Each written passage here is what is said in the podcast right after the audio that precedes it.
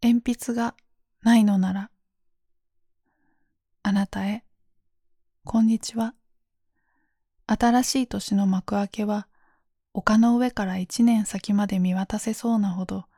きりりとよく晴れた空模様でした。お変わりありませんか？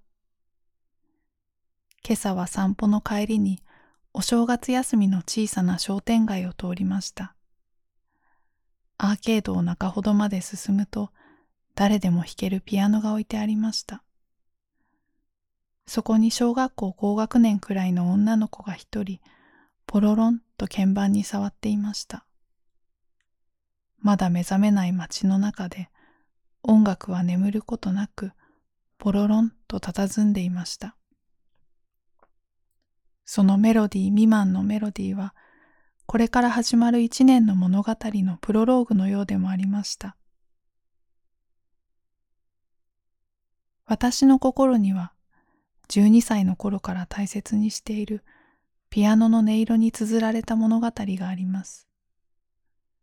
小学生の頃、私のクラスは音楽室の隣の教室で、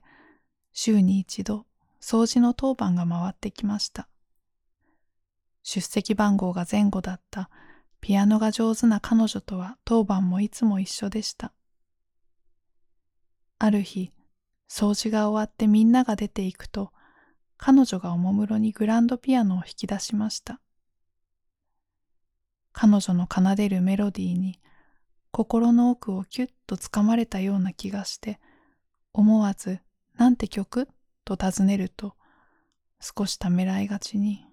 今、作ってて、という答えが、音楽って作れるの、すでにできている音楽しか知らなかった私は、この当たり前の事実にとても驚いたのでした。この日から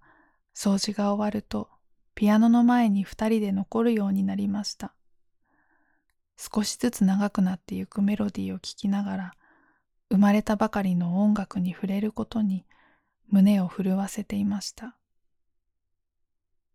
今日はここまでかなと立とうとする彼女にもうちょっととせがむともう少しだけ弾いてくれることもありました。彼女はちょっと特殊な家のお嬢さんでした。保護者会には彼女を姫と呼ぶジーヤが来て運動会となればバズーカ砲のようなレンズを抱えた専門カメラマンが彼女の勇姿を収めに来ていました。お誕生日会は盛大で、帰りがけには全員にお土産が用意されました。私がいただき忘れた時には、ジーヤが黒塗りの車で自宅まで届けに来てくれたこともありました。大人の中で育っていたせいか、彼女は年齢より落ち着いた空気をまとい、遠くで目があっても、にっこり微笑むような女の子でした。小学校を卒業すると、彼女はヨーロッパの全寮制の学校へ進学しました。季節ごと届く手紙に添えられた写真の中の彼女は、封を開くたび、美しく成長してゆきました。牛乳瓶の底のように分厚いメガネはコンタクトレンズになり、ショートに切り揃えていた髪はロングヘアのポニーテールに、モスグリーンで統一されたブレザーの制服を身につけ、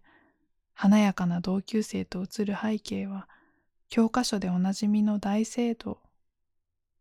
初めての気になる男の子は王子様みたいなフランス人。遠い国から届く数々のピースをつなぎ合わせるうち、彼女が遠い物語のお姫様になったように感じました。だんだんと互いに手紙も途絶え、いくつかの春が過ぎ去ったある日、久しぶりの便りが届きました。手紙には写真ではなく、ある紙が添えられていました。それは音楽室で奏でられた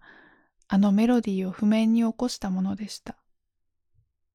三枚にわたる五線譜の物語は最終小説まで綴られており、一つの音楽が完成していました。鉛筆で書かれた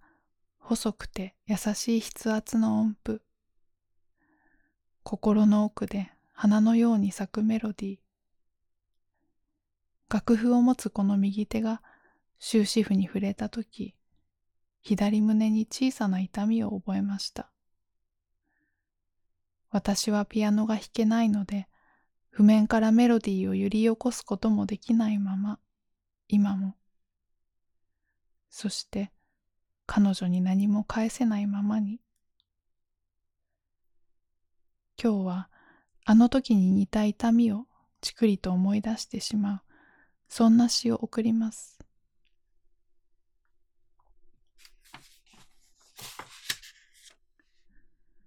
If it had no pencil, would it try mine? Worn null and dull sweet, writing much to thee. If it had no word, would it make the daisy? Most as big as I was when it plucked me. 鉛筆がないのなら、私のをどうぞ使って。今では小さく丸くなったちび鉛筆、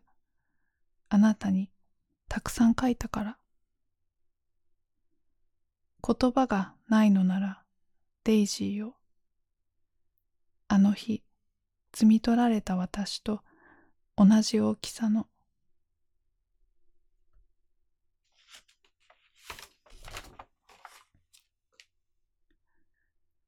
世界中すべての音楽を聴けたとしても、出会うことはない放課後の音楽室の物語。交わす言葉が途絶え、何十年経った今も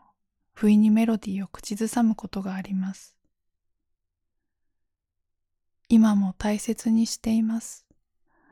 彼女にそう伝える代わりに私がもらった心の花を私なりの方法で誰かに渡してゆこうと思う日々です。私の中の小さなお姫様は今も遠いどこか異国の地で私の知らないメロディーを奏でている。そうやって物語は終わった後も知らない場所で続いていると思いながら、今年もあなたの物語がポロロンと穏やかに綴られてゆきますように、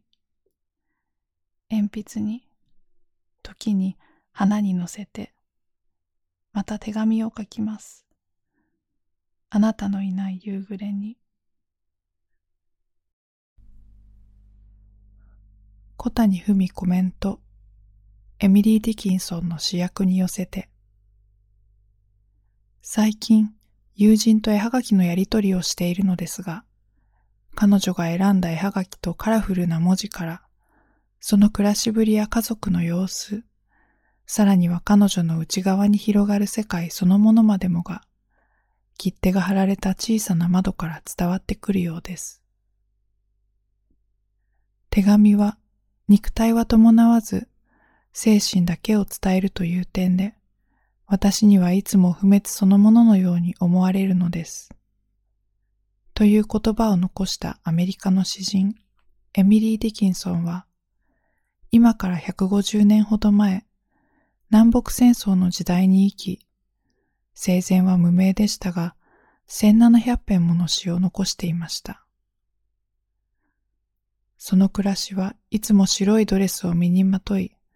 自宅からほとんど外に出ることはありませんでした。そして社会と世界と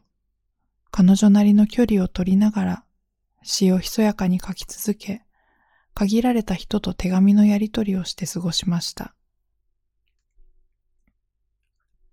彼女の詩や手紙には、閉じた窓の向こうに彼女が見つけた、いつまでも失われることのない世界が広がっています。Stay home, keep distance この閉ざされた日々に、彼女の詩という窓の向こうを一緒に眺めてみませんか ?2020 年秋、小谷文